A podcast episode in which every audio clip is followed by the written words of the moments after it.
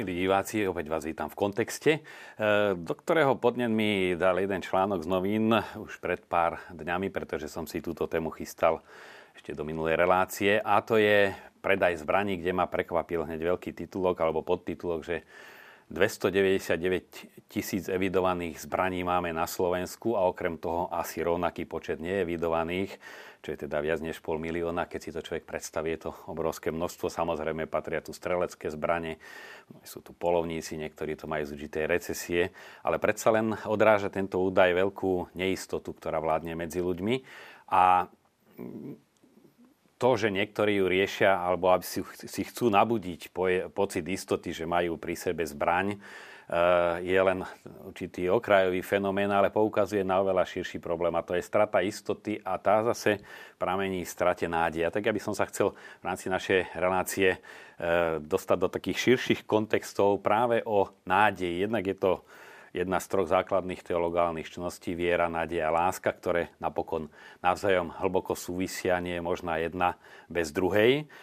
A zároveň aj je to už konštatovanie najmenej dve desaťročia, že e, tak ako za prenasledovania bola vystavovaná skúške najmä viera, pretože ten tlak bol vynakladaný proti viere a zase pri tom útlaku aj láska, pretože odpúšťať nepriateľom je asi najťažší a zároveň je to aj najvyšší prejav lásky. Dnešná doba e, vystavuje veľké skúške nádej. Do tohto kontextu samozrejme církev reaguje rozličným spôsobom, ale reaguje aj magistérium, ktoré nechcem citovať preto, aby sme sa len opierali o magistérium ako nejakú fixovanú náuku, ale najmä preto, že to magistérium vzniká z potrieb života.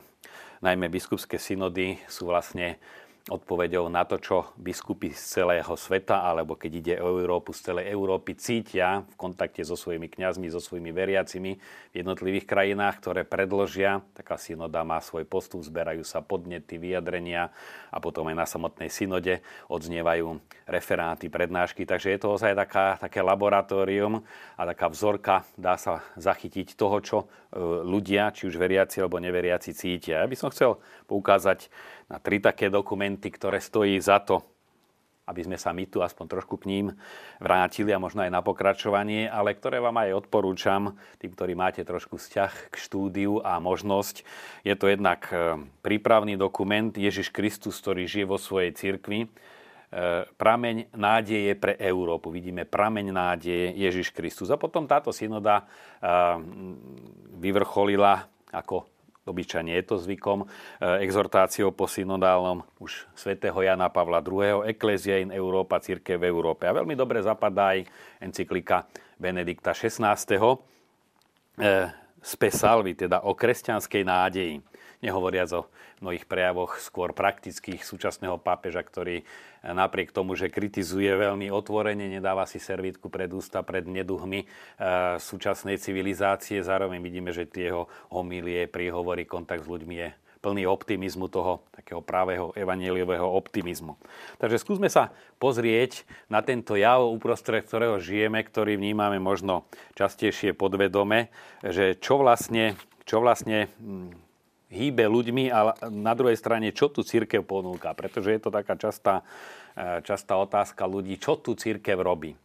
No a tu si treba uvedomiť, že církev je naozaj veľmi e, rozsiahla skutočnosť, církev vo svet, v celom svete a potom aj na našom malom Slovensku. E, církev robí, no najmä tým, že robí, že mnohé tie iniciatívy dodávajú nádej, či už neviem, charitatívna činnosť e, tak dáva nádej do života tí, ktorí sú na pomoc odkázaní a to je naozaj veľmi veľa prejavov e, takejto pomoci, vďaka ktorej sa ľuďom objavuje nádej. Potom je to aj nádej, ktorú e, vkladá do mladých ľudí evangelizácia, tie mnohé podujatia, ktoré sa na Slovensku konajú a predsa len tí mladí majú nádej. No a hlavne, čo je stredobodom a na čo by som chcel poukázať, jednoznačne vo všetkých dokumentoch rezonuje, že tým prameňom a jediným prameňom nádeje je Ježiš Kristus. Takže poďme sa pozrieť trošku, e, čo konštatujú ešte biskupy pred, dá sa povedať, už 16-17 rokmi. Jednak, že už opadlo to e, nadšenie, ktoré prinášali 90. roky, veľká nádej, pád, e, pád komunizmu, ktorý symbolizoval berlínsky múr len ako symbol.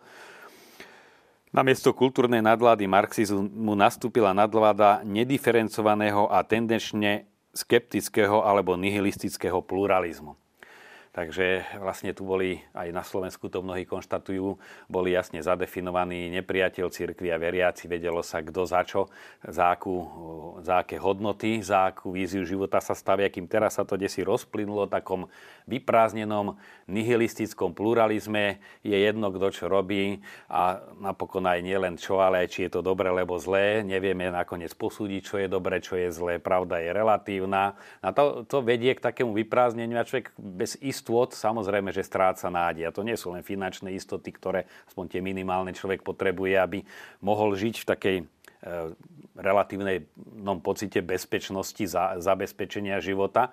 Ale to sú aj tie hlboké dôvody k istote alebo neistote. To, čo hovorí pápež Benedikt e, v encyklike Spe Salvi, že aj ľudia, ktorí majú množstvo tých drobných, konkrétnych nádejí, e, ak nemajú tú základnú nádej, že ich život má budúcnosť, tak žijú vlastne bez nádeje aj život uprostred nádejí je ako taký, celý sa stáva beznádejný.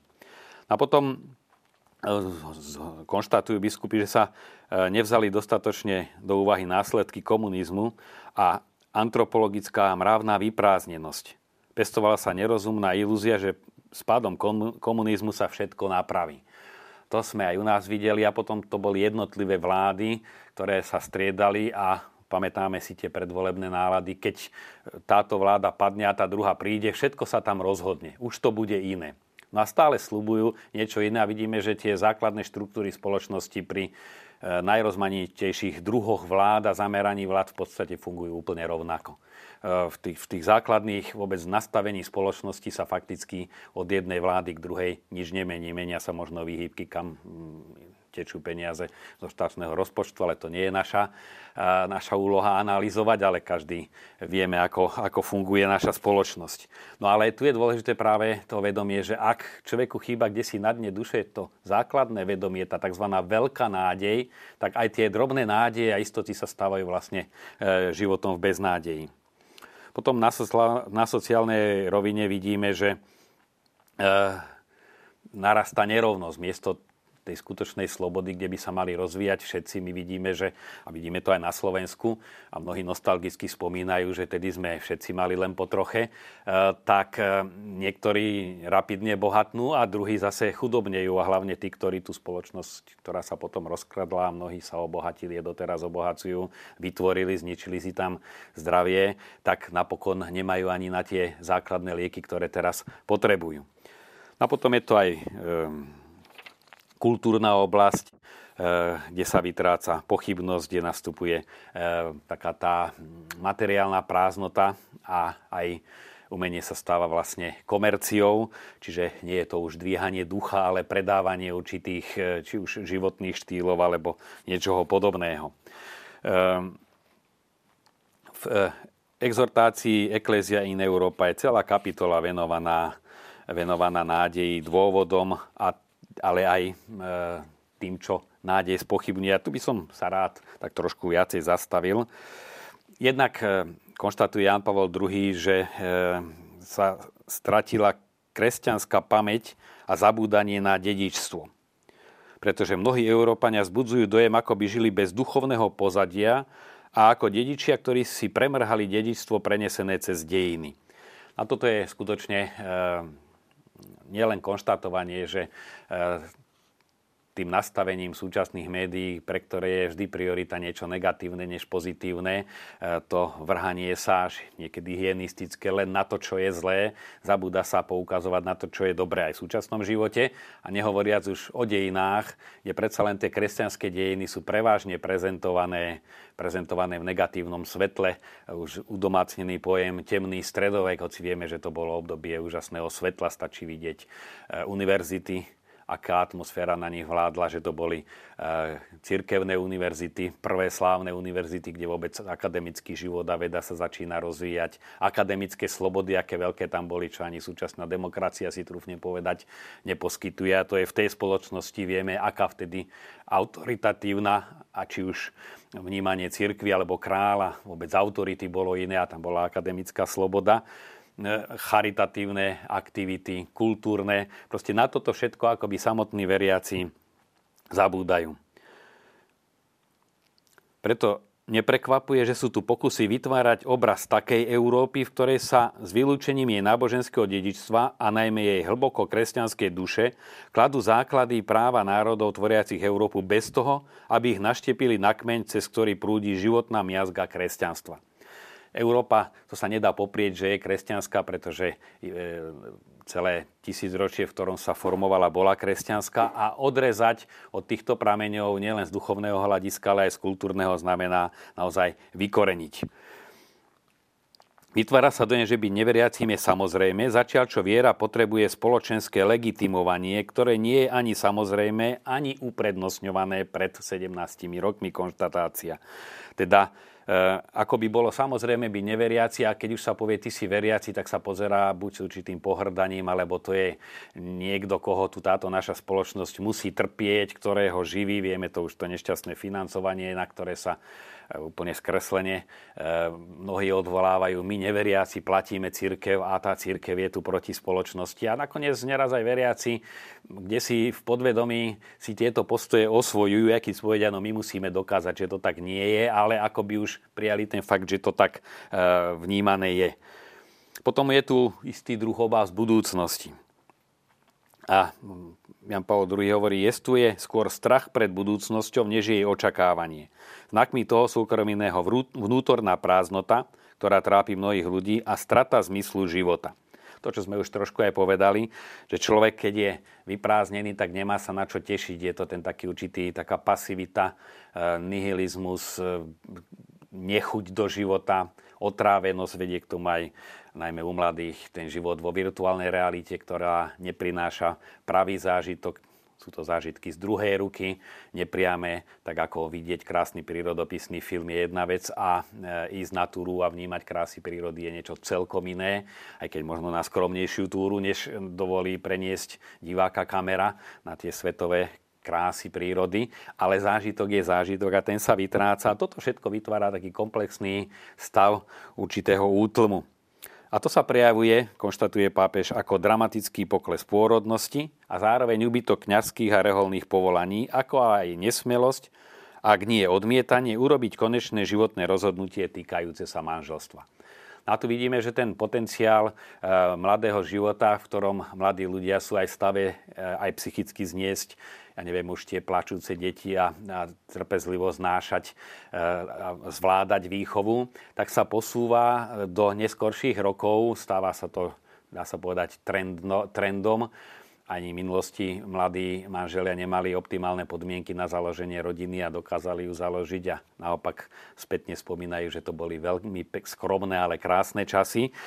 No ale to je nastavením určitého ponímania, keď chce rodina začínať, musí mať ten, na ten štandard. A potom, čo aj z, prakticky, z praktickej situá- skúsenosti na Slovensku vidíme, že práve tí, čo, a je tam priama úmera, čím majú lepšie sociálne zabezpečenie, tým menej zabezpečení sa mladí ľudia cítia vstúpiť do manželstva. Je fakt, že mnohí naozaj majú veľmi ťažké podmienky, rodičia im nemôžu, nemajú možnosť zabezpečiť byt na hypotéku sa mnohí si netrúfnú, nemajú na to finančné podmienky. To je všetko pravda, ale vidíme tu práve tú krivku, že neznamená, kto má raz tak e, prajnejšie finančné podmienky, tak o to skôr aj uzatvorí manželstvo. Naopak, chcete podmienky a možnosti finančné využiť, čím dlhšie si užívať egoisticky, egoisticky ponuky, ktorá, ktoré súčasná, súčasná civilizácia poskytuje a vlastne de facto e, žije na úkor tých, ktorí e,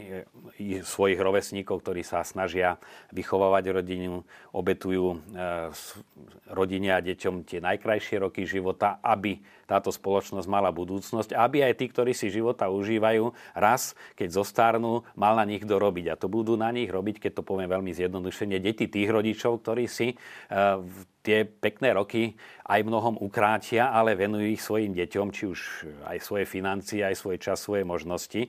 A tu nastáva práve tá nerovnováha, ktorá sa ale prejavuje aj tým, že ľudia, hoci e, tí, ktorí e, majú veľa možností, neznamená, že sú viacej šťastní alebo žijú vo väčšej nádeji. A potom máme tu aj e, taký určitý fenomén a to je, čo sa už týka samotného kresťanstva, to je taký nesprávne chápaný pluralizmus, čo sa týka e, samotnej náboženskej viery.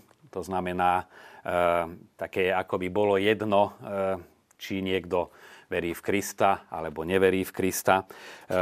Keď si pozrieme dokumenty, najmä Jana Pavla II., o ktorom teraz hovorí, aký bol otvorený ku všetkým, tak ten konštatuje jednoznačne a robil to všade aj v krajinách, ktoré neboli kresťanské. E, spomínam si, ako nám po návrate z jednej misijnej cesty rozprával kardinál Tomko, ktorý pápeža sprevádzal e, v Maroku, e, kde pápež prehovoril na veľkom štadióne 20 tisíc mladým moslimom a aj v tejto atmosfére on pokojne dokázal hovoriť, že Ježiš Kristus je jediný spasiteľ. Pápež bol otvorený pre všetky náboženstva a prejavili im aj, ozaj, aj tie vonkajšie gesta úcty, vnútorné, ale na druhej strane nikdy nezabudol povedať, Ježiš Kristus je jediný spasiteľ. Pozrieme si to trošku aj z jeho exhortácie Ecclesia in Europa, teda už na adresu samotnej Európe.